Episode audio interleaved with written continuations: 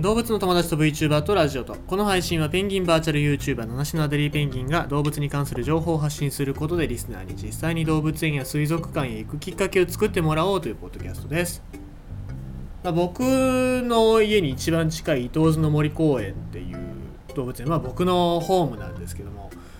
が、まあ、再開したので行きましたけども、もうでもね、北九州市っていうのが今またちょっと怪しくなってきて、だいに波が来たかみたいな話になってるからさ、行くかどうかなって迷ったんですけど、まあちょっと、うん、今日は人も少ないから行っても大丈夫かなっていう気持ちで、行けないんだろうけどね、まあでも行きましたね。で、まあいろいろ見てきましたけども、まあ、やっぱりその対策っていうのはちゃんと取ってますし、まあもしもしもっていうのがなるべくなくなるように、まあ、入り口のところにもちゃんと除菌用のスプレーがあったりとか、えーまあ、極力その動物たち接触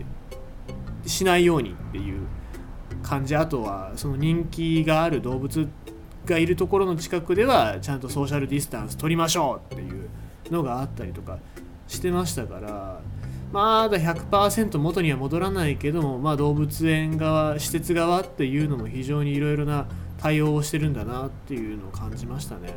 で、えっと、北九州市でいうと小倉城とかいろいろな観光所、観光場所っていうのが閉鎖になってるけども、動物園だけは開けてますから、まあなんだろう、開けてるから悪いんだみたいなことじゃなくて、ちゃんとその役割として動物園だったらまあ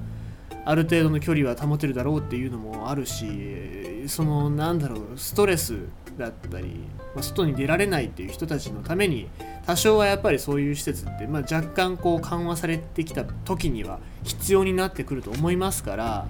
ねえー、そういうところに対してなんかこう目くじら立てるようなことじゃなくて、えー、ちゃんとね、えー、その動物園の役割っていうのを理解してるくれる人が増えるといいななんて思っておりますが、この動物園いっかげつぐらいかな、その間にもいろいろ変わってる場所もあって、ああこういうのが増えたんだとか、ね、バードゲージの中にいろいろな鳥の卵を展示してるっていうのがあって、まあ、僕ツイッターにあげたんですけども、どの卵かなって、美味しそうだなって、最近は卵焼き作るのにハマってますので、美味しそうだなとか思って、そんな目で見ちゃいけないんだなとか思いながら、えー、見てたりしますけどね。はい、えーまあ、ということで伊東津の森公園からちょっと一つピックアップしていこうかなって思った時に、あんまり紹介しないニホンザルニホンザルのお話しましょうか。まあ、ニホンザルっていうのは実は最も北に生息してるサルと言われてて、まあ、僕らは当たり前サルっていうとニホンザルのことを思い浮かべますけども、一番北に生息してるサルっていうのはニホンザルなんですよ。で、英語名でニホンザルのことを言うとスノーモンキーらしいんですが、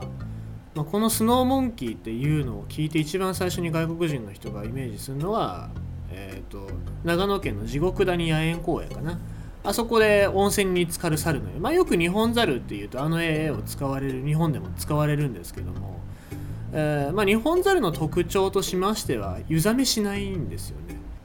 まあこれは猿さんお猿さんだからっていうのもあるんだけども、全身に毛を覆われた動物っていうのは感染が少ないわけで汗をかかないんですよね。だから人間と違ってお猿さんたちっていうのは湯冷めしないですし、あともともとその寒冷地仕様の適用で発達したっていう部分もありますので、霜焼けにもなったりしないっていうことなんですよね。えー、そう今さっき最も北にいる猿はニホンザルって言っちゃいましたけど、まあ、人間を含めれば人間も入るんですよ。まあ、それを除きます。そんで、えー、もうニホンザルのお話なんですけども、その長野県の地獄谷野園公園のお猿さんたちが注目されたのっていうのはなぜかっていうと、これもともと岩合さんがせんきゅうひゃくきゅうじゅうよねんかなにスノーモンキーって言って小猿が雪玉を持って遊んでる写真を撮って、えそれがまあ取り上げられてっていうので世界中に知られるようになったっていうのもあるんですけども、まあ、僕が今ちょっと資料として見てるサイトではにせんろくねんにそこの、えー、地獄谷野園公園の職員の方が撮影した、えー、ネイチャーズベスト国際写真コンテストにせんろくでグランプリを獲得してから世界中で注目をされてたっていうことなんですけど、まあもともとはねえーまあ、国内だけですごい注目されてたっていうか、えー、観光スポットとして成り上が出来上がってたものを今ものすごい外国人の観光客の人が、えー、来てるっていう状況なんですよね。まあまあ雪の中と去るっていうのが僕らにとって当たり前だけど、海外の人からしてみればすごく珍しい光景なんだろうなっていうのが、えーまあ、この反応を見て分かりますよね。だからもうちょっとみんなそういうところをね、えー、僕らが当たり前のように見てる光景っていうのは海外から見たら案外すごいことなんだよっていうのも気づけるようになると、なんかそういう発信の方法っていうのも変わってくるのかなとは思ってきますね。で、えーまあ、伊東津の森の猿の話なんですけども、猿山、この猿山が非常によくて、伊東津の森公園っていうのは僕はよく春頃になると絶対に猿山見に行くんですよ。まあ、今年はちょっとダメだったけど、でなんでやるかというと、近くに桜が咲いてて散る時期になるとその桜散ってる花びらをめっちゃ一生懸命食べるんですよ、あいつら。それがまた僕大好きで面白くて、よく撮影しに行ってる行ってたんですけども、まあ来年は撮影できるといいね。いや面白いのでぜひ見に行ってほしいです。で、えー、まあ植林をよくしてますね、えー、緑化。猿山って結構その他の動物園に行ったらハゲ山だったりとかさ、ちょろっとしかなんか木が生えてなかったりしますけども、よくね緑化運動つって、まあボランティアの人、まあ、子供たちにも体験をさせるっていう意味とかでも、えー、植林をしてるんですけども、結構ね木が生い茂ってるんですよ。でその生い茂ってる木をこう持ってったりとか遊んだりとかっていうのをしてる猿っていうのが見れて非常に面白いので、まあ、日本猿だけじゃなくて猿山全体を見渡してみると、あ、こういう遊びをさせることができるんだみたいな、あ、こういう施設がある、こういうなんかアスレチックがあるんだみたいなのを見てると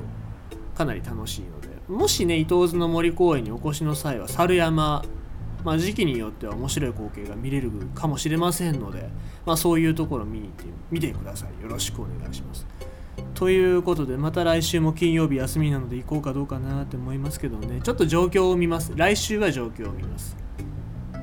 まあちゃんと収束してくれればいいななんて願いながら、えー、今週はこんな感じでございました。